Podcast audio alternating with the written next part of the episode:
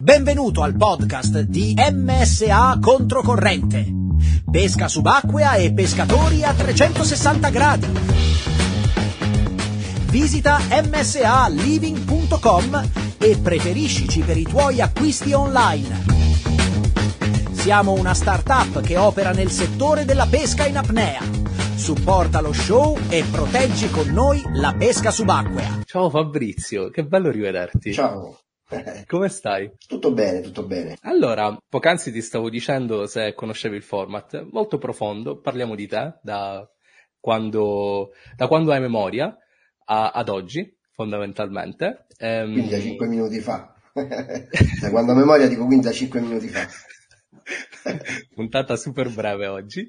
Eh, no, veramente senza filtri. Eh, diamo, diamo, qualche cenno per come sempre chi non ti conosce, ehm, che, cosa, che cosa hai fatto nella vita, quando nasci, dove nasci, di che cosa ti sei occupato e poi da lì vediamo dove, dove arriviamo. Perfetto, beh, nasco a Roma, quindi un posto, diciamo, non proprio di mare, ma neanche poi così lontano dal mare, una via di mezzo, da una famiglia dove però l'amore per il mare praticamente non esiste. I miei genitori, sì e non, diciamo che stanno, non sapevano nuotare, ma nessuno certamente aveva questa passione né per la pesca né tantomeno per la subacquea. Io invece misteriosamente già da, proprio da bambino eh, impazzivo, stavo delle foto di me nel 72, quindi avevo 7 anni e stavo con una cannetta che mi ero autocostruito con una, una, canna di bambù e una lenza in mano, oppure eh, con una forchetta legata in cima sempre a un pezzo di bastone che cercavo di prendere granchi, bavose, ma ero veramente minuscolo e passavo le ore su quegli scogli. E successivamente poi mio nonno aveva una casa a Fiumicino e io d'estate eh, i genitori continuavano a lavorare, quindi spesso passavo del tempo lì. E per me la più bella cosa era partire la mattina prestissimo alle sei e mezza, andare alla spiaggia, lanciare questa canna con, eh, a prendere qualche marmoretta, qualche spigoletta, eppure lì me ne andavo solo perché al tempo la tata non mi voleva far stare al sole nelle ore centrali, altrimenti sarei diventato, come si dice a Roma, nero come un tizio proprio eh, tipo borsa di, di, di, tolfa sotto al sole. E la passione per la pesca subacquea arrivò, credo avessi intorno ai 13-14 anni, perché andai a Ventotene con eh, dei figli di un'amica di mia mamma che avevano già un fuciletto. Io li seguì così e fui abbastanza fulminato da questa cosa che non bisogna, al, tempo, diciamo, al, al, momento quello che, che, mi viene di pensare è che non bisognava aspettare che i pesci avessero fame, ma si potevano prendere e basta in qualsiasi momento. Okay. Poi scoprì successivamente che non era esattamente così. Però, tornato poi a Roma, chiesi di avere un, un piccolo fucile subacqueo, okay. cosa che mi fu accordata, e da lì iniziò poi la mia storia di, okay. di passione per questa, che è diventata più che una passione per lunghi tratti anche proprio quasi, non voglio dire una ragione di vita perché sarebbe sbagliato, però insomma una cosa veramente forte che mi ha portato a orientare tutte le scelte della mia vita poi in funzione, in qualche maniera, comunque in dipendenza di questa attività, eh, che poi è diventata anche un lavoro, perché a un certo punto... Lo rifaresti? Sì, sì, sì, rifarei sicuramente tutto. Ovviamente non sono mai percorsi facili come diciamo chi sta fuori e vede una persona che riesce a trasformare una passione in lavoro, vede soltanto tutte le cose positive che sì. eh, effettivamente poi, per carità, sono tantissime e ripeto, mi ritengo fortunatissimo e tornando indietro rifarei tutto non è però come dire so, vivo in vacanza e vado tutti i giorni a pescare e non penso ad altro perché il lavoro diventa lavoro, quando si va a sovrapporre su diciamo quello che potrebbe essere svago eccetera eccetera, insomma c'è una contaminazione che comporta anche momenti insomma diciamo meno un po' come un rapporto di coppia no? che okay, sia bello però eh, okay. eh, allora procediamo, procediamo, con ordine sì. eh, stiamo dando per scontato che la gente sa che cosa tu abbia fatto come lavoro. Parlavamo di video e di pesca. Tu esatto. sei stato molto attivo nel settore video e pesca. Quali sono state le tue principali eh, attività? Allora, guardi, io nel 1999 iniziai eh, ad aprire proprio ufficialmente un'attività di produzione di fucili in legno. In realtà okay. avevo iniziato a costruirli già da diversi anni prima perché al tempo pescavo fra Ventotene, eh, Santa Teresa di Gallura, Linosa, tutti i posti dove c'erano molte cerni grosse e con i fucili del tempo avevo un po' di problemi, in particolare le aste da 6 si spaccavano, spesso non riuscivo a passarle, insomma, però ero fissato con l'Arbalet, con i fucili okay. ad aria compressa, proprio non, non mi trovavo. Cominciai a, arrivavano al tempo i primi fusti in carbonio, mi ricordo le aste già da 6,5, quasi non esistevano in commercio, c'erano solo da 6 zincate che erano fragilissime e leggerissime. Le dovevo far venire, ce l'aveva Morosini che le spediva, se no altrimenti addirittura dalla Francia, ma nei negozi al tempo già sei e mezzo era una cosa rara. Quindi io cominciai, diciamo, come si dice oggi, a taroccare i fucili, quindi cambiando okay. il fusto, caricando più gomma, mettendo asse più potenti e andai completamente in crisi perché a un certo punto questi fucili sparavano malissimo, scoprì poi che perché i grilletti si indurivano, non, insomma, non erano all'altezza. Iniziai quindi a studiare un po' le produzioni dei posti dove eh, diciamo questi fucili un po' più potenti erano la norma e in particolare okay. erano i primi tempi di internet, quindi il mercato australiano, quello okay. statunitense e lì compresi alcune cose che potevano ovviamente essere trasportate da noi con qualche modifica. In che e lasso quindi... di tempo questo è avvenuto? Cioè, allora, io nel 99 ho aperto la Totem Sub, quindi okay te lo potrei dare forse a due, non ho memoria precisa, perché sai, okay. il primo l'ho fatto proprio con un pezzo di legno che un parchettista era sì, un legno rosso molto bello e pesantissimo, mi diede questo legno molto ceroso e io feci con quello un primo fusto per un'impugnatura e una testata Homer, che erano i fucili che usavo okay. Poi da lì piano piano eh, andai avanti fino a realizzare i primi fucili completamente in legno, quindi con impugnatura okay. diciamo tutto un pezzo. Classica, sì. Ti direi che questa cosa è successa circa nel 99-2000, ma forse erano due o tre anni che io facevo uno per me okay. e poi la, per poter migliorare qualcosa, magari quello lo regalavo a un amico e prendevo okay. un altro pezzo okay. di legno in cantina. Chiarissimo.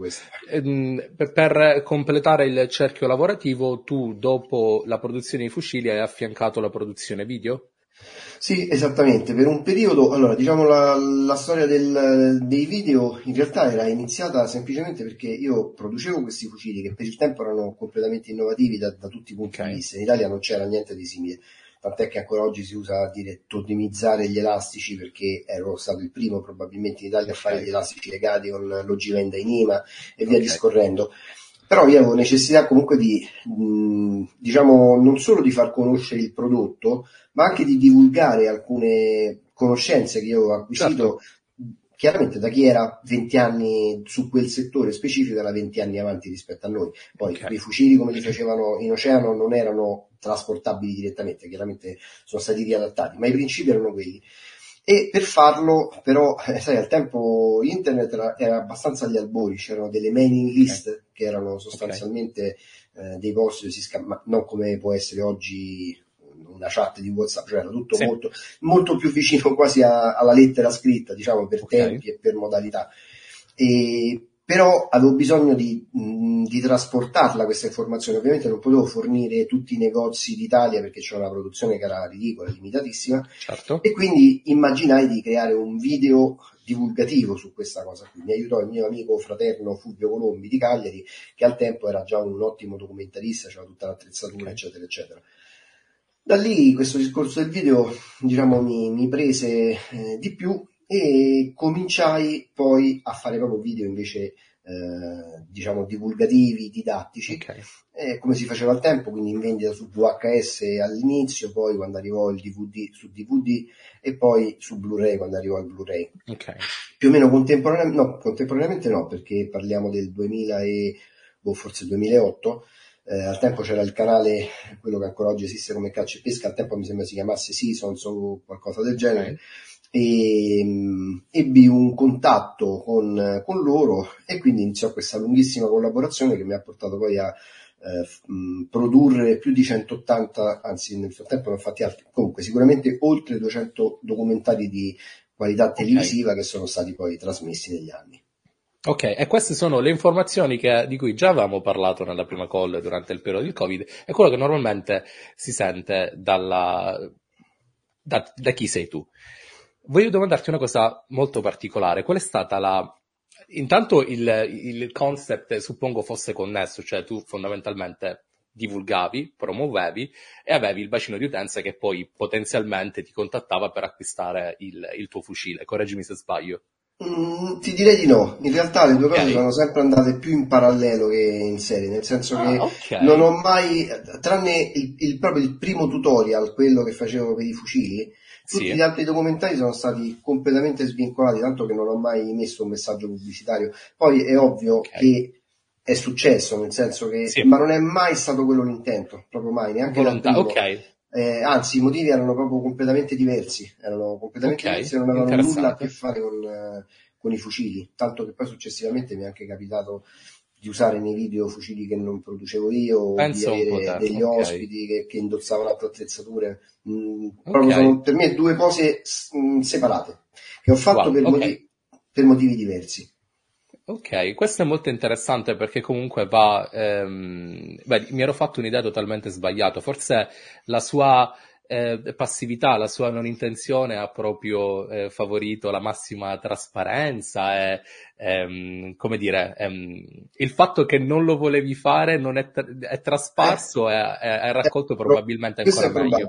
Ti dirò di più che per un periodo non potendo più portare avanti le due cose perché alla fine i contratti con Caccia e Pesca, con Pesca TV erano diventati importanti, erano tanti documentari da fare e ovviamente come tutti i lavori eh, ci sono delle penali se non consegni in tempo, certo. hai degli obblighi contrattuali ai quali da professionista devi sempre eh, ottemperare e quindi a un certo punto ho avuto difficoltà a portare tutte e due le attività e ho sospeso quella dei fucili, ho continuato okay. soltanto con il video.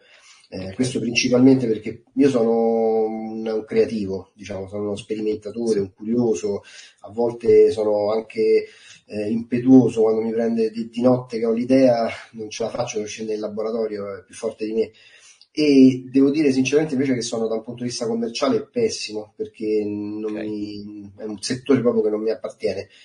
E quindi a un certo punto per me questi, diciamo, la produzione di fucili, passata la fase proprio creativa, dove ogni volta miglioravo qualcosina, sono arrivato a un punto dove ritenevo tutto si può sempre migliorare, però diciamo che si arriva a un certo punto a dei compromessi per i quali un miglioramento impercettibile richiede magari un qualcosa che porta sul prezzo. Eh, io mi sono sempre rifiutato recisamente, malgrado fossi consigliato in tal senso da fonti dei distributori del tempo che parliamo, andiamo dappertutto, vendevo in Croazia, perché in ogni parte del mondo, parliamo ovviamente di centinaia, anche migliaia di fucili. Però per me era, la fase di progettazione era finita, si trattava poi soltanto di costruire e vendere. E sì. questo francamente mh, mi appassionava meno, insomma, da un pochino mordevo il freno. Okay. Mentre invece il settore dei documentari, ogni documentario è una novità creativa, non ce ne sono sì. due uguali. Quindi ogni volta che ne inizi uno parti con una idea, con una storia da raccontare, cerchi di mettere le mattonelle messe bene in maniera che questa storia funzioni, che abbia un senso. E quindi mh, mm, mi piaceva oggettivamente di più. stimolante, certo. Sì, certo. Quindi a dimostrazione Qual è stata... Che... Perdonami, prima che mi passa per la mente, è chiaro che tu hai avuto delle, dei momenti in cui hai dovuto scegliere fondamentalmente. Qual è stata la tua sensazione di rinuncia in merito ai fucili? Cioè, è stata travagliata come, come scelta o... Mm, sì e no, nel senso che comunque è una parte molto importante. Adesso ho ricominciato a produrli, quindi in tirata okay. limitata li faccio proprio io personalmente uno per uno. Okay. Ho migliorato ancora qualche cosettina, ho creato una nuova serie, eccetera, eccetera. Però al momento effettivamente mh, poi erano talmente tanti che non ero neanche più io direttamente, ed era meglio nel senso che degli operai, ognuno più sì. bravo di me a fare quello che faceva. Quindi okay. c'era quello che verniciava che era più bravo di me a verniciare e via discorrendo.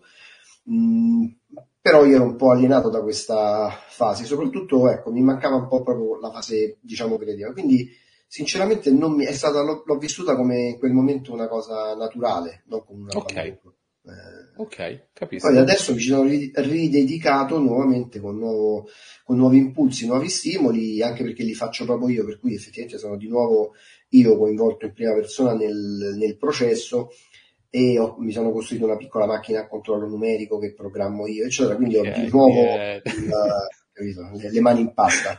Una macchina a controllo numerico così, quella che si trova al supermercato. Allora, a me, a me piace tantissimo questo aspetto imprenditoriale di, di, di Totem Sub. Um, qual è stata la tua sfida più grande a livello imprenditoriale? Cioè, quando hai iniziato, quali sono state le frizioni che hai trovato, che hai dovuto, sai, ok, come risolviamo sta cosa? Raccontami di quel processo.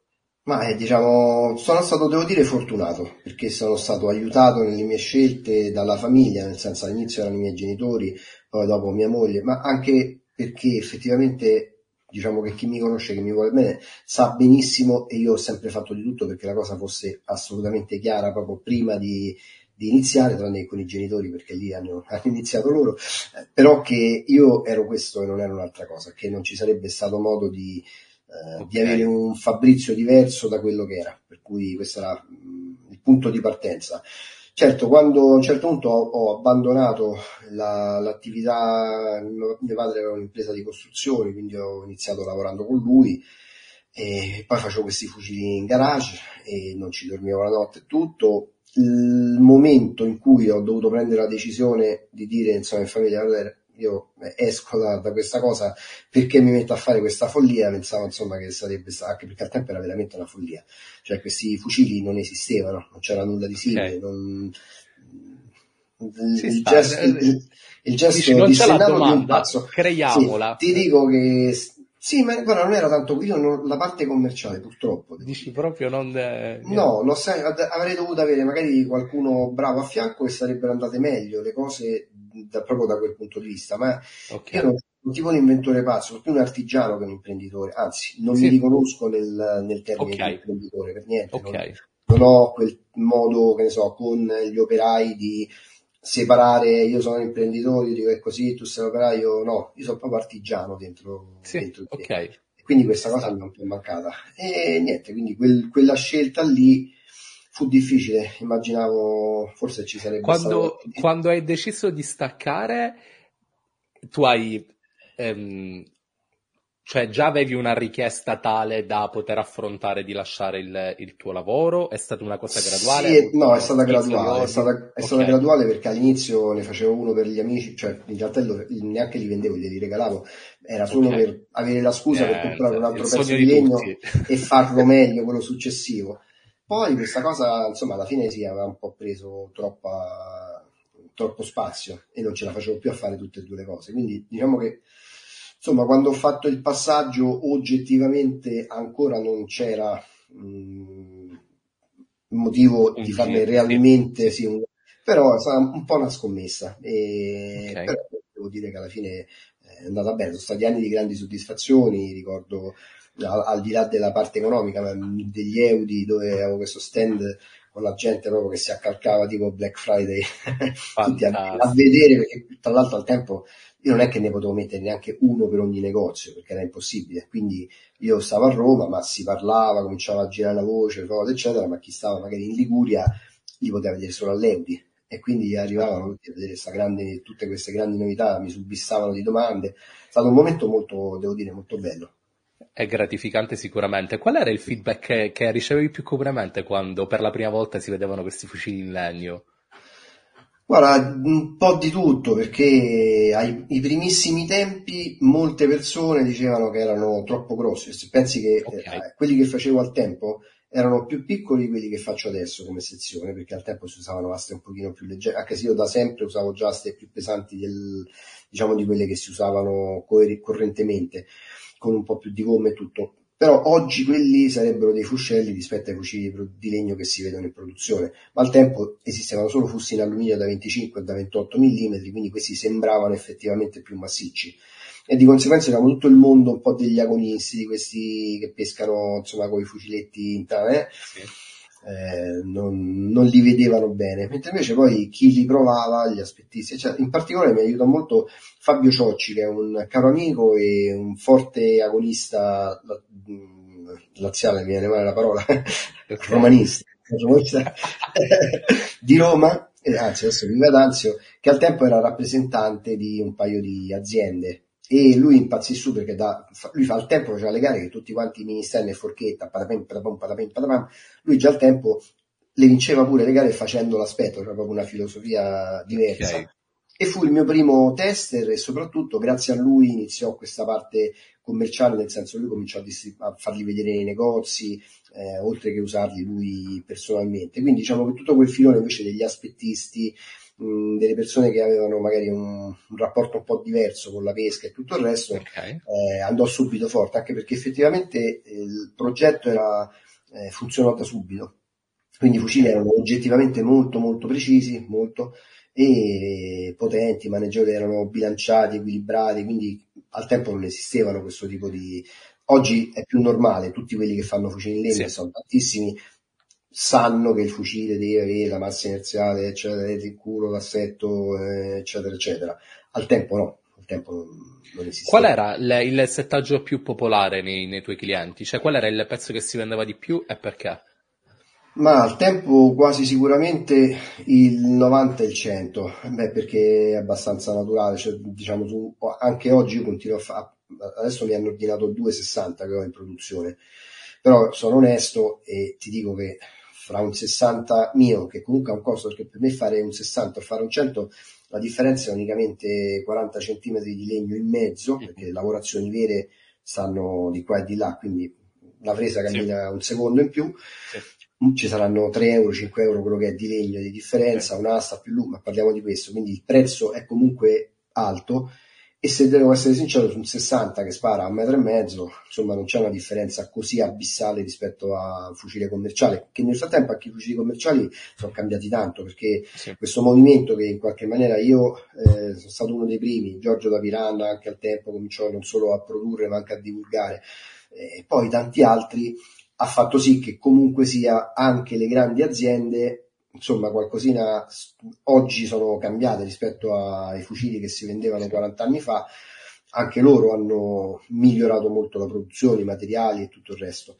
Per cui al tempo, insomma, oggi diciamo su un 60 oggettivamente non c'è questa grande differenza, cioè ce n'è un po', ma non è così tanta. Su un 100, su un 110, su un 90 invece oggettivamente si sente di più e quindi al tempo okay. non a caso infatti poi succedeva sempre che chi si comprava il 100 rimaneva che il 100 per un fucile tradizionale col fusto da 28 la gomma da 16 del sol dura l'asta da 6 cioè non c'era proprio storia era, parliamo di, di, di, due attrezzi diversi chi lo usava si trovava poi talmente bene prendeva la mano col grilletto eccetera diceva sai che è ma mi faccio pure il 90, ma mi faccio pure il 75, certo. mi faccio pure il 70. Certo, certo, Però certo. oggettivamente la, l'origine era il 100. Successivamente poi ho creato una seconda serie che era un pochino più dedicata alla pesca nel, nel mosso, magari nel mezzo torbe, quindi un 90 un po' più esile, la serie Guizzo, e credo che forse, guarda, i due più venduti erano comunque sempre Pelagos 100 e Guizzo 90. Dei due, okay. mh, sinceramente fatico un po' a dirti quale dei due sia stato il best seller, però parliamo di quelli là. Che, che, che allestimenti avevano? Il, all'inizio c'erano il, il Pelagos aveva una gomma da 19 circolare e un'asta da 6,5 e il Guizzo invece aveva un elastico da 17,5 che erano i primi perché al tempo ancora non c'erano, non si trovavano non parliamo dei 14,5 sì. che se li facevi vedere ti deridevano, ti schernivano per quelle sì, gommette sì. e invece con un'asta più leggera poi mi uscì fuori da dei test in piscina che mh, casualmente mi uscì fuori il dato, io non, non ci avrei mai pensato, sono sincero, che un'asta a parità di massa più corta e più di diametro maggiore aveva, sai come me ne sono accorto, facendo i tiri sul bersaglio. A un certo punto, mh, non mi ricordo per quale motivo, avevo proprio, non, mi ero dimenticato un'asta a casa, qualcosa del genere. Per cui sul 100, che normalmente usavo la 6,5, le, scusami, la 6 da 140, che era la, la dotazione standard per i fucili di quel genere, eh, misi una 6,5 per 130 quindi stesso fucile, stessa distanza dal bersaglio, stesso bersaglio, tutto quanto mi accorsi che la 6 per 140 che pesava 320 grammi quando andavo a staccare la staccavo così. Quando invece sparavo con la 130 da 6,5 si piantava che per staccare dal bersaglio dovevo faticare parecchio. Mm. e quindi siccome la distanza è quella la massa è identica perché pesavano adesso c'erano tipo 4 grammi una roba così di differenza dedussi per forza di cose che l'asta più corta era per forza più veloce, perché l'impatto sul bersaglio è dato dalla massa per la velocità. Quindi se la massa è uguale, se quello ha più impatto, evidentemente è maggiore la velocità. Feci delle riprese di lato e notai che mentre l'asta più snella, quindi quella da 6 per 140, faceva tre cicli quando veniva lanciata, sì. partiva chiaramente imbarcandosi perché veniva okay. caricata, poi si ridistendeva, quindi la punta aveva un'oscillazione circa di questa di questa ampiezza. Okay. E faceva okay, 5 4... cm per chi ci ascolterà sì, ok faceva ah sì pensavo ci fossero le immagini faceva 4 cicli di oscillazione okay. mentre invece okay. quella da 6,5 130 faceva un ciclo in meno di oscillazione e l'ampiezza era nettamente ridotta quindi l'energia che eh, diciamo non veniva dispersa in quella oscillazione andava sul bersaglio però quando passai di serie questa cosa molte persone si trovarono male perché con i fucili tradizionali in particolare erano abituati a mirare probabilmente sì. con, con, quel tratto sì. di, e quindi tendevano a sparare alto. E al tempo c'era una percentuale significativa di persone che, che, trovavano, ma non era il fucile, perché il fucile messo in morsa e, e sparando sparava okay. perfetto. Quindi piano piano poi diciamo, si è diffusa questa abitudine e adesso è normale vedere aste più corte montate più corte. Pensa un po' te. Pensa un po' te, che figata. Io ho avuto questa, eh, ho avuto problemi nel mirare con un roller che mi ero autocostruito. Quando accor- accorciai l'asta, cominciai a sbagliare un sacco di pesce perché effettivamente io miravo seguendo la punta dell'asta e quando andai ad accorciare l'asta, io, io minchia devo sparare, cioè cosa seguo? Ma, eh, an- al punto che devi tornare indietro e mettere l'asta più lunga. Io penso che siccome al tempo quasi tutti venivano da testate chiuse, tu su un foglio tradizionale che ha la testata chiusa, quindi non solo c'è il, proprio fisicamente la testata che è un ingombro visivo, ma le gomme che sono più alte dell'asse dell'asta, eppure quelle quando stanno lungo il foglio tu di fatto l'asta non la vedi, non puoi mirare con l'asta realmente, quindi sicuramente miravano con, sai che in realtà quando miri L'unico modo per mirare in maniera scientifica è che chiudi un occhio e poi allinei tre punti che sono un punto il classico mirino, insomma, uno su, okay. sul calcio, uno sulla punta e l'oggetto. Quei tre punti formano una retta, se poi il fucile spara dritto, in quel modo stai mirando, ma noi non spariamo mai così. Spariamo sempre con il fucile non allineato, non metti mai la, la, mira, la linea di mira. E quindi quello che miri in realtà è una ricostruzione che fa il cervello che forse questi tre punti sì. se li va in qualche maniera ricalcolare nello spazio e quindi se la ricrea. Chi era abituato probabilmente ad avere come riferimenti, perché poi quando stai in acqua non te ne accorgi, eh, sì. tu, tu spari sì. ma non è che stai a pensare a tutte queste cose. Lo trovo così che... affascinante il momento dello sparo proprio per questa... Eh, per questo flow di, di, energia, di sensazioni e di, come si dice, mi viene la parola, di istinto, cioè è, è una cosa molto sì, affascinante lo sparo sott'acqua. Eh sì, ma è, guarda, se pensi alle arti marziali è, è, tutto che funziona in quel modo, il pensiero è un blocco, sì. se tu, infatti non a caso, quando succede anche a me che, che sbaglio un tiro per qualche motivo, magari un tiro diciamo facile, non, non, non quei terni all'otto che provi ogni tanto, un pesce, quei tiri mirati li sbagli, io quello che, la prima cosa che faccio, mi sposto di qualche metro, metto una conchiglietta sul fondo, ci sparo uno o due colpi e Così resetto, perché se vedo che l'asta effettivamente colpisce la conchiglietta, ho sbagliato il tiro perché ho sbagliato il tempo, perché non lo so, perché guardavo dall'altra parte, quello che è, ma va tutto bene. Altrimenti, se mi rimane in testa che quello ho sparato alto, perché ho sparato alto, e ora forse un po' più. Il pesce dopo lo sbaglio matematicamente perché sto a okay. pensare a correggere e quindi in realtà penso se tu quando chi fa arti marziali quando combatte dovesse pensare aspetta perché se lui adesso mi tira il destro io che faccio? Sì, no, cioè, non esiste tu in quel momento eh, è proprio la ripetizione che hai fatto un miliardo di volte che ti porta a non dover pensare come un tennista che risponde al servizio non è che sì, sì, quanto sì, è sì, sì, reazione? un centesimo di secondo e se quando queste cose vanno bene è quando tu non pensi quando tu sei eh, che è proprio esatto. qualcosa sì, di. Sì, sì, sì. No, no, è accuratissima come descrizione. Cos'è questa cosa della conchiglietta? Cioè, tu cosa fai durante la pescata se questo ti dovesse capitare? Posizioni un piccolo bersaglio e provi a sparare? Sì, ma anche se non, sulla sabbia, ovviamente, per non danneggiare l'asta, okay. se sì. c'è un guscio di riccio, quello che trovo, basta che ci sia un oggetto qualsiasi sulla sabbia, mi metto a 4 metri di distanza, miro come faccio normalmente e, e tiro. Automaticamente, se il colpo va a segno, è tutto a posto, quindi resetto qualsiasi sì. forma di, eh, di, dubbio che io possa avere, sì. invece qualche volta può capitare che si è storta l'asta, che si è deformata sì. la letta e quindi che effettivamente c'è un problema. Ci sono delle volte in cui, che ti posso dire, ecco, succedeva magari che eh, l'Elsa paragrilletto sui miei fucili, se magari prende un colpo forte e va in direzione, si, si deforma in direzione del grilletto, quando tu poi vai a, a sparare, il grilletto la tocca, e quindi okay. siccome non è vincolata nella parte dell'impugnatura ed è abbastanza sottile, in realtà si deforma. Quindi quando tu vai a sparare, eh, tiri indietro il grilletto, il grilletto arriva a toccare, c'è cioè interferenza con questa, però se continui a tirare, quella si piega, cede e tu sganci, però non hai sganciato con non so, quello che è la, il carico di trazione sul grilletto che hai normalmente, ma hai dovuto forzare molto di più. Ti posso assicurare okay. che tu pescando non te ne accorgi mai, te ne accorgi se succede questa cosa perché poi invece quando ti metti là tranquillo sul bersaglio e vai a tirare dici oh com'è che non ah, senti com'è pesante e al pesce okay. che hai sbagliato non, non te ne sei accorto assolutamente che era pesante. Ok, ok, eh, questo è un approccio molto, molto sensibile a quello che fai che dimostra che sicuramente hai tanto tempo quando vai a mare. Eh, quanto dura la tua giornata di pesca, Fabrizio? Normalmente oggi, facciamo oggi, eh, non... Eh... Beh, oggi risente ovviamente di... perché quando questa cosa la fai per lavoro comunque ha dei tempi, nel senso che eh, ovviamente sto in trasferta, sto in Corsica con l'operatore e tutto il resto, allora in ogni caso immagino che preparare tutte le telecamere, i microfoni, chiudere le custodie, preparare le batterie, eccetera, eccetera, comporta tempi lunghi, io non sono mai riuscito ad andare in acqua all'alba, perché dovrei preparare le cose okay. la, la, sera prima. Dopodiché sì.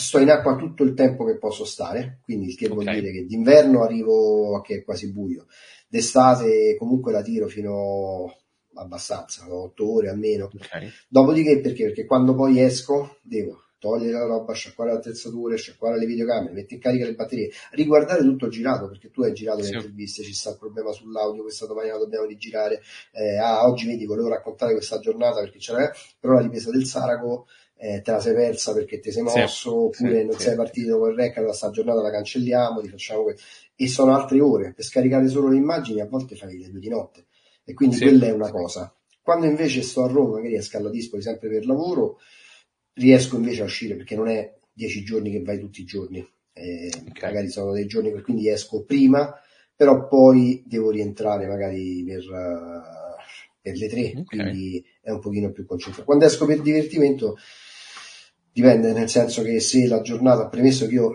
adesso perché in questo periodo ho sospeso l'attività video, altrimenti io per divertimento non sono uscito da quando ho fatto i primi video, dal 1999 fino a tre anni fa. Non ho fatto una singola uscita, solo per lavoro. Quindi sempre su, mai senza operatore, mai senza videocamera, mai ah, senza Ah, ok, quindi motivo. aspetta, ho capito bene che da, da quando hai smesso di fare video cioè, tu uscivi solo per fare video? Solo per fare video, sì, certo. Ok. Anche perché immaginati che magari ti fai un'uscita così, vabbè, ok, poi prendi una leccia di 15 kg che ti avrebbe fatto fare un documentario bellissimo. Sì. E poi sì. magari ci vai in Corsica 10 giorni, ci spendi l'ira di Dio e, e non prendi niente. Eh, so, Quindi... Tipo, di recente sono stato a Forteventura e non abbiamo preso un cazzo. Comunque, eh. ehm, dimmi una cosa, eh, l'hai sofferta sta cosa? Cioè, dico, è lavoro, ok, ci sta, però ti mancava la pescata, sai, senza videocamera o sei caduto nel loop io non entro più in acqua senza videocamera? Sì, entri nel loop anche perché diciamo che eh, tutti gli spazi che hai li dedichi a questa cosa, per cui sì. non ti resta la giornata ricreativa. Eh, sì. ah, poi diventa anche stressante, anche faticoso, sì. perché comunque sia sono 100 giorni all'anno che stai sott'acqua, eh, non è come andare a pescare, eh, non c'entra proprio, sì. cioè, come, è, è, proprio un'altra cosa, anche solo non fosse altro che il peso che hai, che a te quella giornata paghi l'operatore, paghi la casa, paghi la trasferta, pagato il viaggio, a te pagano un tot quindi se non torni con quel risultato invece di guadagnarci rimesso per dire che o comunque arrivi in ritardo con la consegna, ti metti poi nei casini, devi fare un'altra settimana fuori, la famiglia non è sempre contenta che tu te ne sei andato una settimana, te ne fai un'altra e poi riparti. Quindi sì. è proprio stressantissimo e sì. alla fine lo vivi, non ti voglio dire che diventa proprio, perché poi quando effettivamente stai in acqua, però la mentalità ti cambia completamente. Cioè, io alla fine quando ero in acqua eh, prendevo il pesce, non è che oh che bel sa, prendevo il pesce e pensavo ora dove sta l'operatore perché mi devo girare verso l'operatore, oppure anche prima che tu magari ti muovi all'agguato e sai che stai su questa postazione, c'è il mare mosso, devi andare sull'altra postazione ma devi lasciare il posto all'operatore che si possa aggrappare pure lui. Per cui se certo. tu ti metti su un sasso e dietro c'è la sabbia liscia, quello non ti può riprendere. Quindi devi sapere che seppure quello per te era un posto buono, ma non c'è il posto per l'operatore, ti devi spostare più avanti. Quindi è proprio un modo di... Sì, sì, dopo, dopo 20 anni eh, ti cambia. E ti devo dire la verità, poi ho avuto quando ho smesso, perché ho avuto un po' di problemi vari, insomma, diciamo per un periodo ho dovuto sospendere. Quando poi ho fatto un fermo di un anno dove avevo quasi la nausea, cioè ti dico la verità, gli amici non ci credevano, dicevano Fabio, ma, ma possibile, dai, vieni domani. Io gli dicevo magari All'idea sì. di ricominciare? No, proprio di, ero nauseato, cioè non ne ero, ti posso dire, negli okay. ultimi periodi ero anche quasi infastidito da, dall'uccidere i pesci, mm, okay. perché non era più come, sai la cosa che uno è bello, era diventata una cosa meccanica. Sì. Eh, poi quando diventi bravo, certe cose ormai le capisci e tutto, a volte ti sembra proprio che siano già morti, cioè sono dei, capito, dei percorsi che tu sì. vedi quel pesce e già sai come va a finire, non c'hai quasi emozioni, non quasi, non c'hai più emozioni. E, ehm, quindi... Hai mai avuto un momento in cui dal punto di vista creativo ti sei sentito un po' bloccato, cioè non, non, riuscire a trovare qualcosa di nuovo da presentare al pubblico? Ha avuto un'influenza su di te questa tipologia di pensieri? Allora, questo in realtà no, questo in realtà no, perché poi sono due fasi abbastanza... Mi è capitato negli ultimi anni che era diventato molto più difficile tradurre in pratica le idee, questo sì, perché il mare ti, ti, faccio un esempio, sempre per parlare della Corsica, io chiaramente facendo questi filmati non è che li potevo fare tutti nello stesso posto, perché molti erano cronache di viaggio e quindi ovviamente devi cambiare le cosiddette location, come dicono quelli bravi. Allora eh, ti capita di andare in posti che sono più sfigati, oggettivamente, perché tu magari parti da qua poi sì, quelli che, che, vivono in certi posti della Puglia, che ci abitano e che ci pescano tutti i giorni da quando sono bambini e sanno dove, sanno come, sanno quando, eh, i pesci li prendono.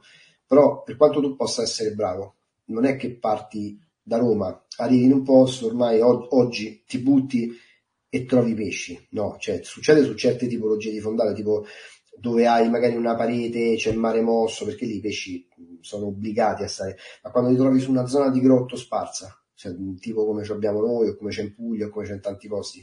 Proprio semplicemente prima ti fai una mappatura per sapere se ti stai buttando su il grottarello basso, stupido, o se, o, o se lì i pesci ci sono degli orari in cui pascolano, altri dove si fermano, c'è altri come succede da noi, che come cambia sì. mezza cosa dell'acqua, cambia quello che fanno completamente. E quindi capitava di avere trasferte brutte. Io sapevo però che c'avevo il jolly, che quando poi stavo indietro con le consegne, andavo a fare dieci giorni in Corsica e lì matematicamente uscivano fuori tre documentari belli più qualcosa di, per fare altro materiale, cioè tre cronache di viaggio, più un po' di Saraghi per farci quella puntata sì. su Sarago, sì. la Spigola per fare quella sull'aspetto col mare mosso e via discorrendo. Sì. Negli anni le cose sono cambiate tanto anche lì, cosa che mi ha fatto rimanere male per tanti motivi. Eppure lì sono cominciate ad arrivare le imbiancate, anche in posti magari che conoscevo benissimo, posti dove una volta ci pescavi col maremoto eri tu che dicevi basta perché potevi prendere l'impossibile, cominciavi a faticare a mettere insieme una pescata decente, sempre, sempre peggio, sempre peggio. Quindi chiaramente tu la voglia di raccontare tutto eh, ce l'avevi, però poi proprio se manca il, materiale, pesce, esatto, eh, sì. esatto, era sempre più complicato, perché magari specie il pesce bello, perché poi alla fine io quando diciamo le cose che raccontavo diciamo, tu devi in qualche maniera regalare un sogno, no? cioè non è che puoi sì. mh, pubblicare un documentario normale dove prendi quello che prende chiunque. Quindi sì. tu ti fai un filmato con quattro cefali e il saraghetto perché chi lo vede dice sì. eh, che è successo. Magari lo puoi raccontare in un altro contesto, dici vabbè guarda sono tre giorni di pesca, oggi è andata male, male insomma perché non va, però quattro saraghi, un saraghetto, niente di che, domani due saraghi, mi è venuto in mente che allora forse i pesci saranno lì. E poi però ci deve essere quel famoso terzo giorno dove tu effettivamente dai seguito a questa tua intuizione e lì prendi un bel pesce, altrimenti che racconti? Cioè come a me Phineas Space, non so se radiofonico, però fare il paragone con il porno è più o meno la stessa, è la stessa cosa, cioè non puoi far vedere, un, un, io non, non, non, lo frequento, è un mondo che non, veramente non conosco, però immagino che insomma chi vede quel tipo di cose voglia vedere sempre qualcosa di, di più di quello che ha lui, diciamo così. Certo, altrimenti... Certo. Ma è, allora, eh, sulla base di questo, suppongo tu abbia identificato quello che è un format che funziona o che ha funzionato fino a quando eh, hai, hai, lavorato nel, nel, settore. Vorresti descrivermelo? Secondo te, come in, in generale Guarda, strutturavi questo? Sono due i format, eh, quelli che vanno di più e quello che io preferisco da un punto di vista è quello delle cronache di viaggio. Perché è un format dove comunque tu riesci ad inserire contenuti didattici senza essere pesante, professorale, eccetera, eccetera. E in più puoi coprire un novero di situazioni che non riusciresti a coprire in un qualcosa di più specifico. Ti faccio un esempio, io faccio un filmato sulla pesca in tana, ti posso poi dire mille indicazioni sulla pesca in tana, eccetera, eccetera, però in un filmato dove invece io mi trovo in un posto, si è girato il vento, da un giorno all'altro la temperatura è crollata di 3-4 gradi, comincio a vedere che i pesci non girano più, vado a vedere tre spacchetti e ce li trovo dentro e quindi comincio a pescare in tana, è quello che sta a monte, perché poi la tecnica della tana, cioè oggi purtroppo eh, la tecnica alla fine paradossalmente è la cosa meno importante. E noi diamo tutte le importanze al contrario, cioè si dà la maggiore importanza al fucile tutta gente che spende milioni per i fucili, eh, in realtà il fucile tu lo usi poi soltanto quando hai azzeccato tutto quello che era a monte. Io la chiamo la teoria dei cerchi concentrici perché eh, tu hai un primo cerchio che è quello della decisione di massima, la decisione proprio strategica, tipo oggi pesco cercando in tana sul basso perché l'acqua si è freddata, perché oggi pesco all'agguato nella schiuma perché di notte si è alzata un po' di maretta e quindi è oggi pesco fondo sui crinali, quindi questa è la prima cosa che fai, decidere che farai nella giornata. Poi nell'arco della giornata si cambiano mille volte queste decisioni, però diciamo è la prima strategia di, di, base. Da questo vai nello specifico, dove mi trovo io sono qui, quindi oggi è giornata da andarsi a cercare i pesci in tana, perfetto, dove sono le zone che fanno tane che possono tenere i pesci perché magari pompa e se trovo i maselli non ci stanno, troverà qualche zone di lastre, dove stanno qui le zone di lastre?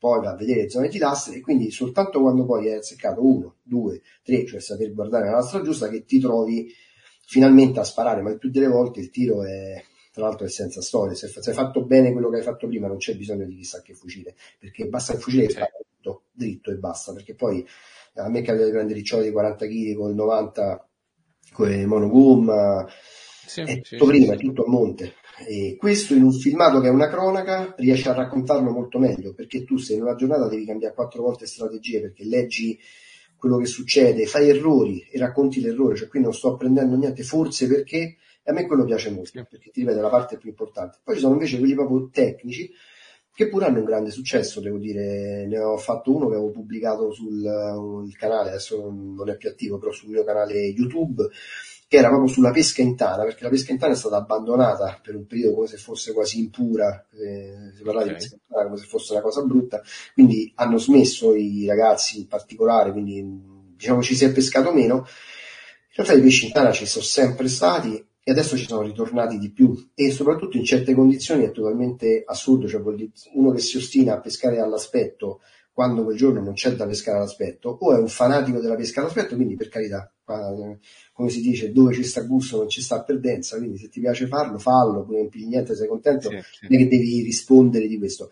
Però se lo fai perché non hai capito che eh, stai perdendo tempo in quel modo e che un pesce lo puoi sempre prendere ma in un altro modo, quella invece è una carenza proprio mh, di cognitiva, interpretativa, sì, di sì, esperienza sì, e tutto il resto. Che poi è estremamente popolare, cioè eh, la stragrande maggioranza di chi che comincia a fare pesca subacquee o chi che pesca da tanto e magari non ha avuto il contatto con qualcuno con più esperienza, cioè si è molto, eh, come si dice, ehm, abituali anche in questo, cioè a fare sempre gli stessi errori. Routine, cioè... Ma sai perché? Però il, quello pure dipende tanto, secondo me, dalla carenza di pesci. Io faccio sempre sì. quando ero ragazzino andavo a Ventotene, eh, che al tempo non era parco ovviamente, mi buttavo da, da, dalla spiaggia da riva e vedevo una caterba di saraghi. Quindi cominciavo a inseguirli e quelli scappavano, capivo che corrergli dietro non era proprio il massimo.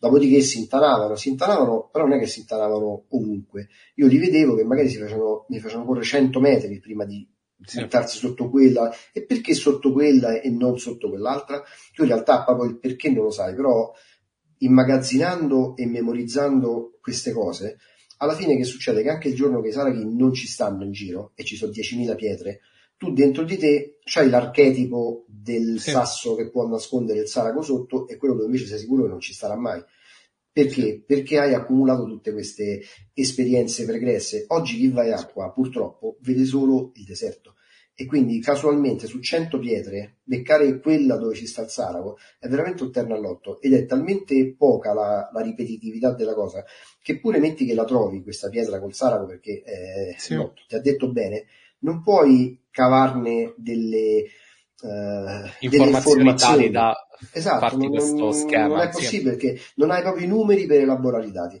E quindi oggi chi va a pescare in realtà purtroppo quasi sempre non impara nulla. Gli mancherebbe proprio quella parte che sta prima, che è, appunto, dicevi benissimo, andare con qualcuno di più esperto che queste cose poi se tu sai rubare con gli occhi eh, a me è capitato ti aiuteranno nel percorso sì. assolutamente a me allora io uscire, dimmi dimmi di finisci, cosa, finisci. uscire con un Vai. mio amico greco che è un fortissimo pescatore veramente bravo bravo. E lui siamo stati in un periodo a Mykonos in Grecia. Sono rimasto stupido mi faceva da operatore perché mi ha ringraziato sostanzialmente per aver imparato un sacco di cose sui saraghi. Perché io effettivamente diciamo il sarago è un po' la mia specialità. Però vedi se anche e come io stesso quando seguo qualcuno imparo sempre qualcosa. Perché da, da qualcuno bravo c'è sempre da imparare. Però devi avere quella voglia di, di rubare con gli occhi farlo, sì. stai là questo mio amico è fortissimo però mh, vedendo me non è che si è messo vabbè lo seguo la telecamera io sono bravo vabbè che devo, eh, sto a casa mia figurati no si è messo lì ad osservare ed ha trovato cose che ha, eh, l'hanno portato ad integrare il suo bagaglio. Lo stesso succede a me quando vedo lui, è importante. Sì. Sì, la pesca, dico, chiaramente ha fatto parte totalmente della tua vita, ma la tua famiglia, all'atto pratico, come l'ha vissuta? Cioè, quando partivi, quante volte partivi durante l'anno? Come andavano queste cose? Allora, diciamo, mediamente i, i primi tempi quando si facevano i cosiddetti lungometraggi, questi filmati di un'ora che venivano poi venduti su, prima VHS, poi DVD, cercavo di diciamo, unire, cioè ancora con i bambini piccoli, quindi di unire vacanze loro e okay. lavoro mio. Quindi sceglievo dei posti, fatti conto, Isola Rossa in Sardegna, che contemporaneamente c'era la spiaggia per i bambini, la casa era sì. vicino al mare, quindi si andavo con la macchina, cioè, insomma, di combinare le cose e cercavo chiaramente di tornare a orari decenti, però magari stavo lì 40 giorni, quindi in quel tempo okay. avevo modo capito, di fare l'una e l'altra cosa. Poi invece chiaramente non è stato più possibile per tanti motivi e quindi di solito facevo trasferte di nove giorni perché okay. è il massimo che riesci a fare.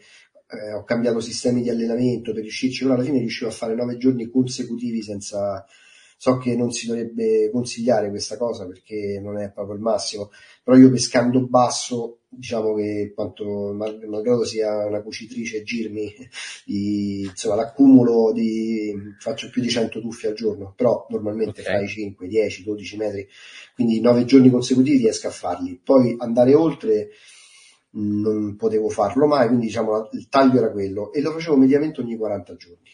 Quindi ogni 40 giorni? Circa okay, sì. wow e poi chiaramente in quei 40 giorni a Roma, se era il periodo da maggio a ottobre, che da noi comunque paga, facevo uscite non quotidiane, ma quando sapevo che c'erano le condizioni, c'era l'acqua bella, erano entrati i saraghi, mi ritagliavo quelle due o tre mattinate per uh, fare altro ah, materiale. Ah, importante, minchia. Qu- quanti anni hai Fabrizio? Adesso ne ho 58. E hai dei figli?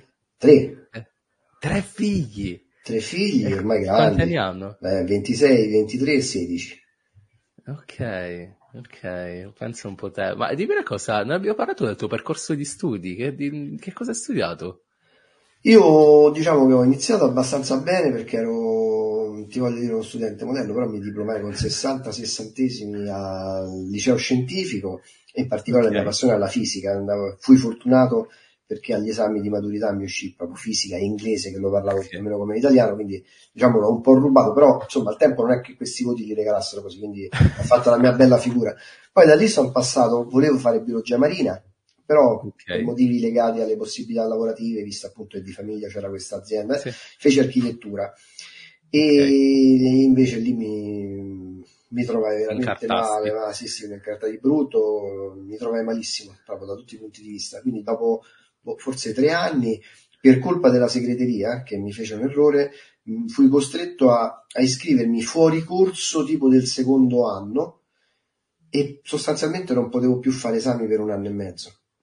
e quindi decisi di partire militare, al tempo c'era questa leva obbligatoria, quindi feci il militare, poi c'era un progetto di partire per le Seychelles, insomma diciamo lì la storia con l'università si chiuse e iniziai poi tornato a lavorare con mio padre. Nel frattempo, fra le passioni, ho studiato anche pianoforte, ho fatto okay. diversi anni con esami in conservatori. Tutto Hai mai rinunciato a qualcosa di, di importante? Ormai, scusami? Rinunciato a qualcosa di importante? Eh, beh, per forza di cose, sì, se, dipende sempre come la vedi. Un po' è tutto una rinuncia, perché ogni scelta è una rinuncia, quindi ogni volta che tu scegli una cosa immancabilmente rinunci a un'altra e questo è un percorso costante. Non... Quindi... Vero, vero, molto, molto vero questo. E qual è tra le scelte che hai fatto quella che ti ha fatto rinunciare di più e che magari non dico cambieresti, però che sai che ci pensi?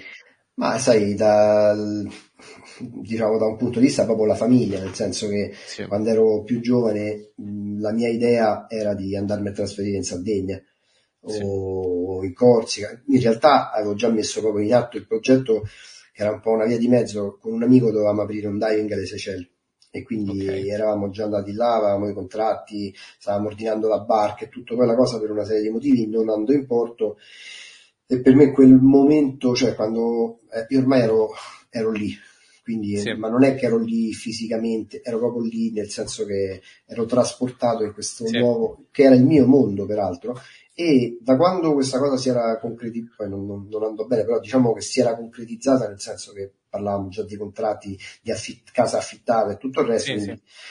Eh, io Roma sinceramente in quel periodo la vedevo veramente peggio di Marte, cioè mi sentivo incredulo, camminavo e siccome non mi sentivo di appartenere più a quel posto, quando vedevo proprio la gente, vedevo tutti strani, cioè mi sembrava un mondo sì. folle e quindi quando poi la cosa non andò, io mi ritrovai a ricadere da Marte su, o viceversa in questo mondo dal paradiso folle, a Marte sì. sì. fu oggettivamente un momento molto traumatico e da lì potevo fare due cose potevo andarmene in Sardegna per sempre poi invece diciamo scelsi sai la vita ti, ti dà delle, delle cose che non sempre scegli o che ti capitano sì eh, non perché ci pensi, quindi da lì poi a breve, eh, insomma, Cosa, cosa, è capitato? Cosa è capitato che ti ha condizionato? Beh, la, mi sono prima fidanzato, poi sposato, quindi chiaramente decidi. Okay. Eh, e ho pensato, cosa che effettivamente per tanto tempo è stato, di poter comunque mantenere quello che mi piaceva fare, quindi continuare ai primi tempi avevo questa casa a Ventotene sempre perché ancora non era parco tutto l'anno, quindi con mia moglie tutti i venerdì sera partivamo, tornavamo poi lunedì mattina, eh, inverno, estate, stavo sempre lì, poi con questa storia del lavoro che comunque mi riuscivo a fare le mie trasferte al mare, insomma diciamo che avevo trovato un buon compromesso eh, perché comunque per me la famiglia pure è un'altra cosa, cioè non è che è un peso, per carità, cioè è una cosa bellissima, meravigliosa e quindi sono più che contento di aver potuto fare tutte e due le cose. Ecco. Sì, non ho rimpianti, sì. ritornando indietro lo rifarei. Fantastico, io spero che tua moglie ti abbia supportato in una maniera eccezionale in, in tutto sì, questo. Sì, sì, diciamo anzi all'inizio ero un po' titubato quando arrivò la prima proposta di, di contratto con il canale, eh, chiaramente là insomma, si parlava direttamente di produzioni importanti, insomma non sapevo come...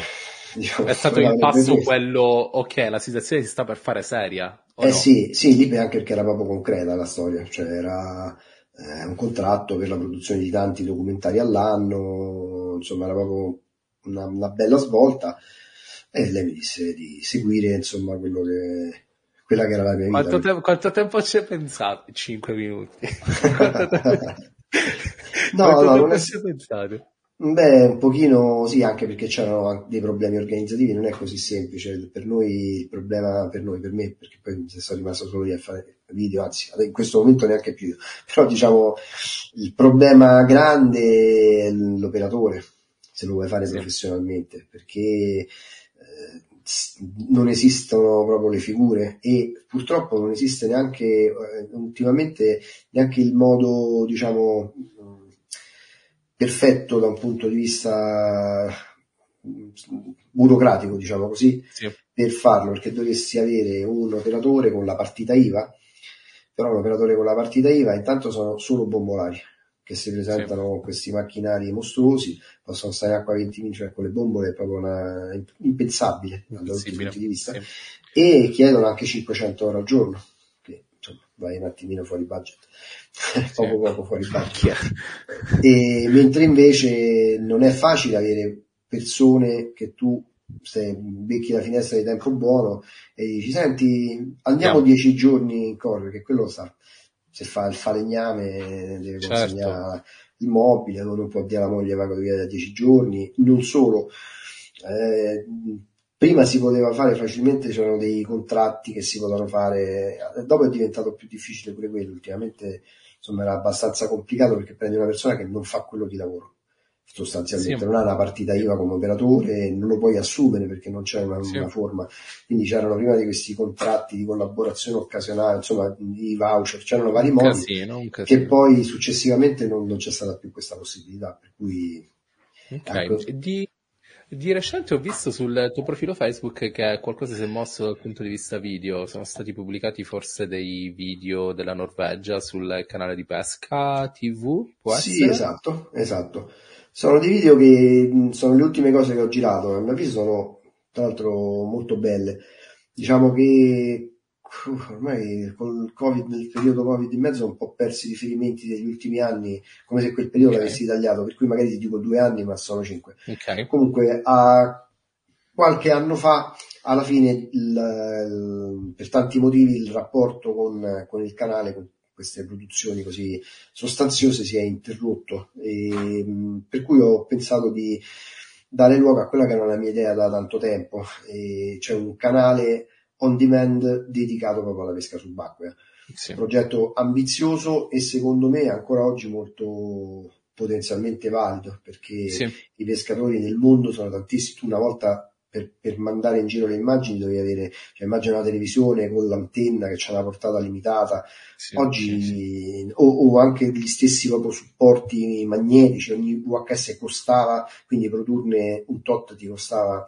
Adesso tu hai la possibilità di eh, vendere la stessa cosa a un miliardo di persone, ovunque nel mondo, se superi la barriera della lingua, quindi fai sottotitoli ti si apre il cosmo, ma non solo, puoi anche sì. ottenere produzioni fatte da altri parliamo di tanta gente che fa pesca subacquea, quindi l'idea era proprio di creare, era ti dico un progetto molto ambizioso che purtroppo mi è capitato in un periodo della mia vita dove non ho avuto facilità a fare queste cose perché mi sono successi mille altri impegni in più, sai, quando sì, sì. troppe cose non ho potuto sviluppare come avrei voluto, poi mi, mi sono fatto male alla schiena e okay. poi c'è stato il covid e tutto, quindi l'ho interrotto e pensavo di riprenderlo, ma adesso insomma è un po' complicato per tanti motivi, però avevo questo patrimonio di bei filmati, tanti che avevo realizzato okay. per il canale, alcuni dei quali penso che non fossero neanche mai andati ancora in onda okay. e quindi ho di nuovo avuto un contatto con Pesca TV che nel frattempo ha fatto questa cosa, perché comunque anche loro, mentre prima ti dovevi fare l'abbonamento a Sky, sì. che aveva un costo importante, poi aggiungerci il pacchetto caccia e pesca, e sì. poi dovevi vedere in diretta quando c'era. Adesso invece anche loro hanno fatto un'applicazione on demand, sì. per cui tra l'altro in alta definizione, te la vedi sullo smart, che è quello che, che eh ho sì. iniziato a fare io, per cui ho trasferito a loro questi filmati, fortunatamente così tante persone li possono vedere perché, ripeto, al di là della parte economica commerciale, sono secondo me molto belli e ho piacere insomma che, che vengano visti. Sì, sì, assolutamente. Tu quindi hai, hai deciso di, di, fermarti da questo punto di vista? In realtà, nì, nel senso che, mm, come ti ho detto, è diventato tutto un po' più complicato per tanti motivi. E, mm, io ho avuto qualche problema, in particolare con la schiena, vabbè, poi ho avuto una serie di infortuni infinita, mi sono rotto due volte due costole, una mano, cioè tutti quei incidenti vari per sì. cui ho avuto proprio difficoltà anche fisiche. Adesso sinceramente, sì. poi nel frattempo mi sono rimesso con la produzione di cucito, ho iniziato altre cose, per cui adesso dovrei di nuovo pensare di interrompere tutto, rifare un fondo di video perché quando apri un qualcosa sì. comunque, oppure di riprendere contatti con il canale, però è oggettivamente... Cos'è, oggi... che, cos'è che io, io, allora ti dico quello che penso. Io ti faccio la domanda, hai deciso di smettere che cazzo di domanda è? Cioè, significherebbe, è la tua vita questo, cioè dire sì, ho deciso di smettere è troppo. Quindi non so se mi sto spiegando, ehm, forse è una domanda inadeguata. Cos'è che riaccenderebbe la tua scintilla tale da dire ok, cos'è che ti emozionerebbe Ma parli di, di, nuovo? di video o di pesca? Di video. Di video, di video. Eh, di Dico, video le tue produzioni sono uniche bel nel loro progetto, genere. un bel progetto. Cioè, se avessi la possibilità di, ti dico sinceramente che adesso in questo momento partire con un progetto importante, io sono molto legato al mare di casa, che è quello di Ladispoli, che ha questo fondale molto particolare che è il cosiddetto grotto, che noi chiamiamo morzata, che è diffusissimo, il vero nome è coralligeno, è diffuso ovunque. È un fondale che conoscono, cioè tutti lo conoscono nel senso che l'hanno visto, che ci pescano, però pochi lo conoscono in maniera approfondita, cioè sanno realmente che cos'è, come è fatto, come è composto e soprattutto è di una variabilità mostruosa, quindi ci vogliono delle capacità interpretative. Mi piacerebbe riprendere il mio primo video, infatti fu a pesca sul grotto, non a caso, mi, mi Ok. piacerebbe riprenderlo e ri- rifarlo in maniera, però Sì. ti dico anche che adesso autofin- perché autofinanziarsi vuol dire anche che non solo per un anno o per sei mesi comunque sia devi dedicarci risorse economiche importanti e tempo, perché nel frattempo se fai quello Sì. non fai un altro lavoro. Eh, per fare questa cosa che oggi purtroppo devo dire che allora, a meno che non hai ecco, un canale che ti eh, ordina il prodotto, però anche lì mh, diciamo che i costi per fare queste cose sono elevatissimi. E- Ma hai mai pensato di farlo? Non so se ne sei a conoscenza. Tu su YouTube puoi realizzare contenuti a pagamento Sì, sì.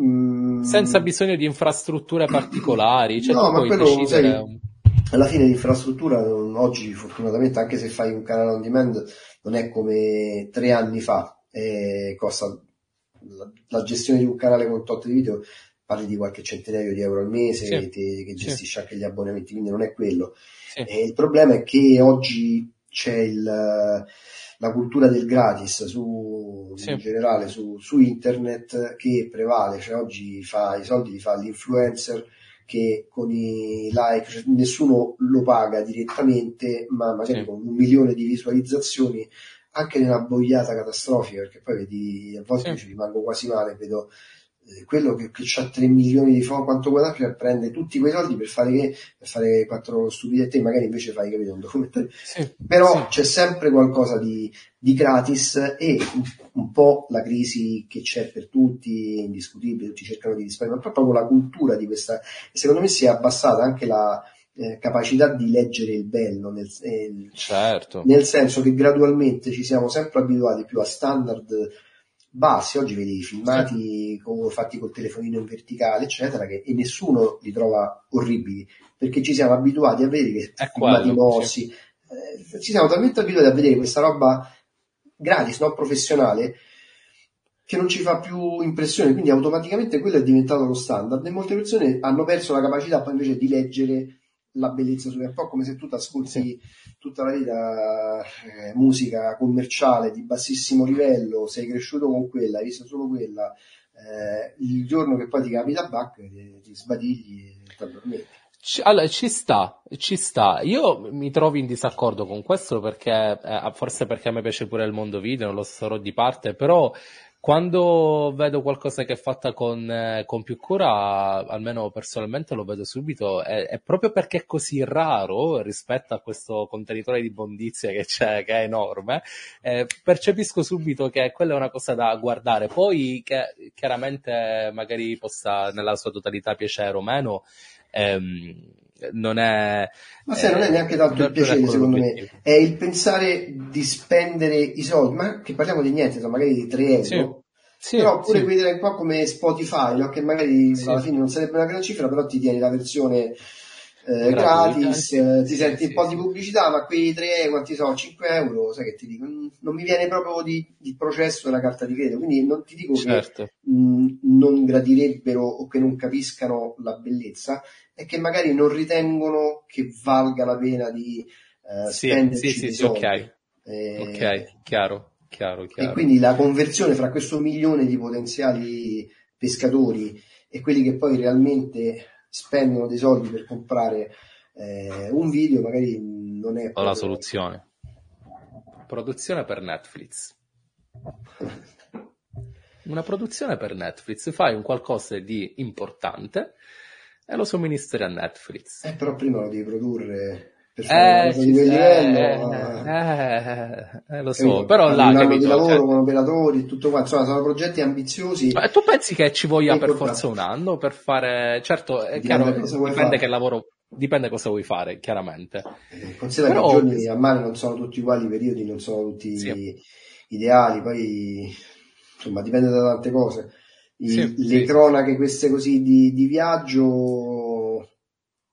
trovi sempre il modo di raccontarle, no? Se ti, a me piace raccontare le storie, per cui il, ci metti un'esterna, ci metti se vai su un progetto diverso che non è una cronaca di viaggio, eh, intanto proprio ci vogliono le mattonelle, cioè ci vogliono tanti sì. pesci, e a seconda del tema devono essere coerenti e quindi il mare sì. non è che ti dà sempre queste...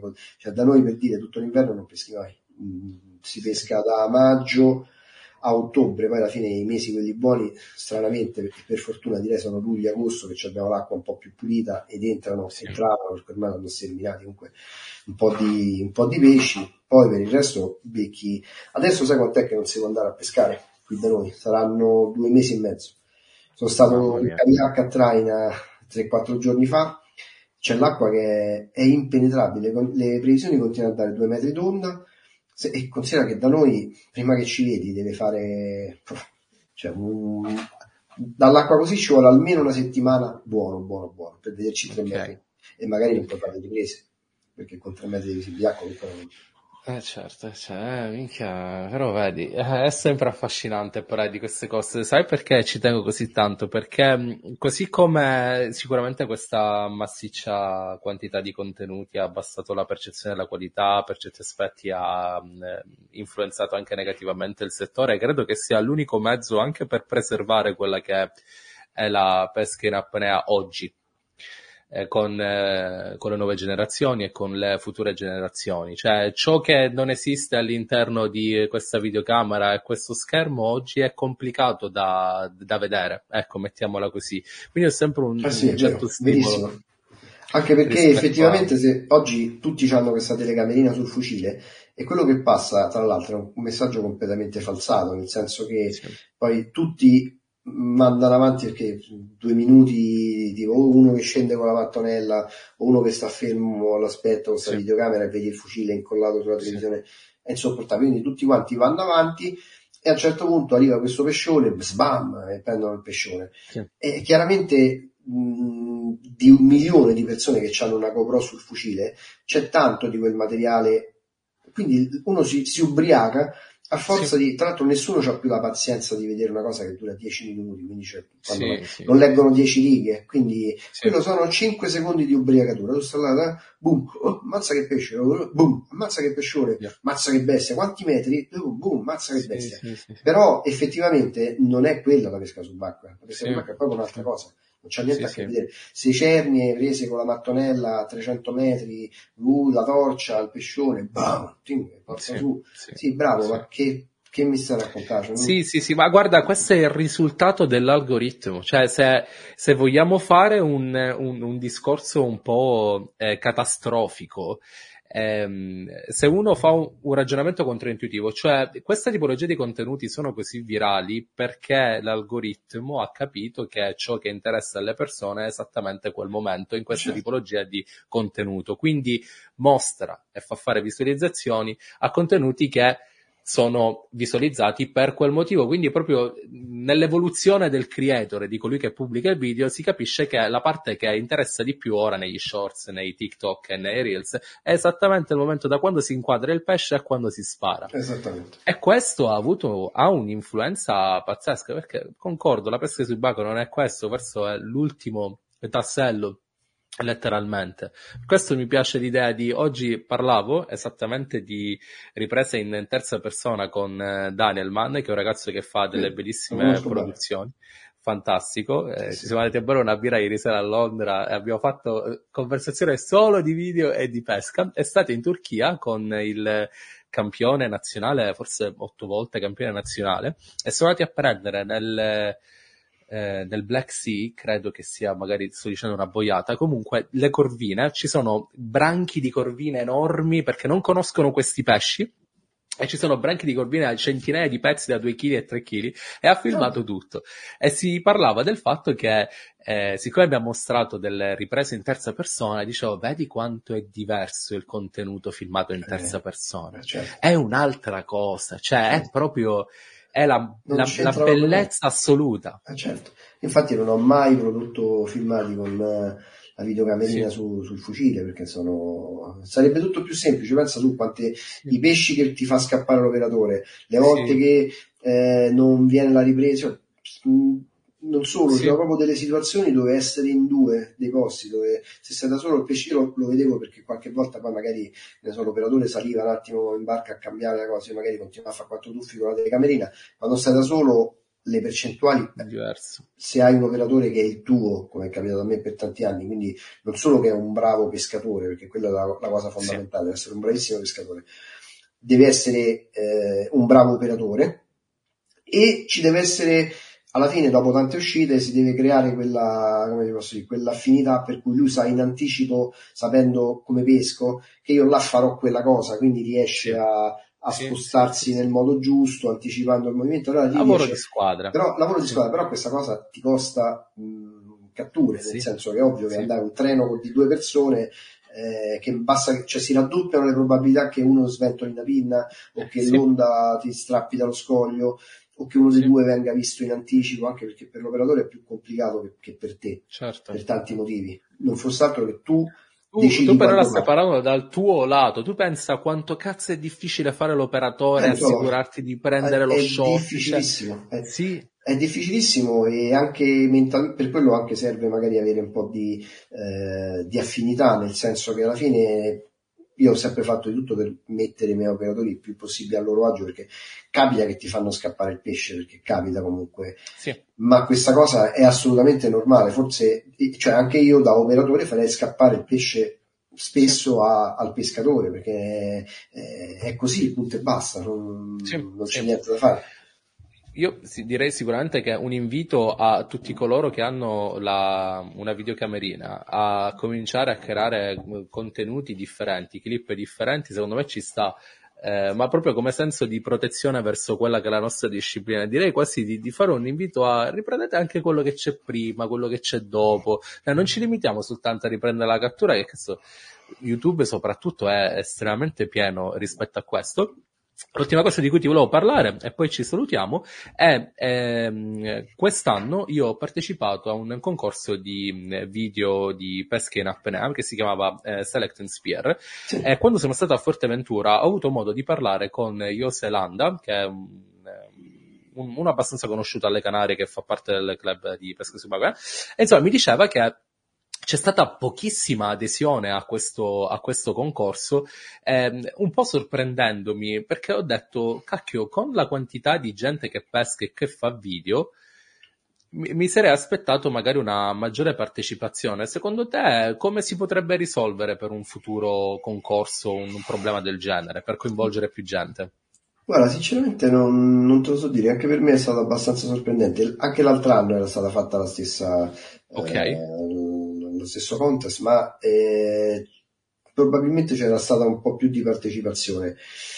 Non lo so, non, non riesco a, a, capire se effettivamente si tratti proprio di un problema di, diciamo, di comunicazione, nel senso che non è facile arrivare con questa comunicazione a tutte queste persone. Chi fa i video, magari è uno che sta alle Baleari, un altro che sta alle Canarie, che non sanno, non, cioè, vanno, girano, se lo mettono sul canale, lo pubblicano su TikTok, sì. quello che è, e finisce lì la cosa. Magari non c'è Però, un interesse vero verso no, la produzione. No, ma è proprio che magari molte persone non lo sanno che c'è, sta, okay. che c'è questa cosa, è difficile arrivare, ne sono accorto io col canale, guarda, è stata la parte, quando ho aperto il mio canale, eh, credevo che, sai, comunque sono un personaggio pubblico da, da tanti sì. anni, ho una a catena Facebook, eh, sì. migliaia e migliaia e tutto, pensavo che questa informazione sarebbe arrivata così immediata.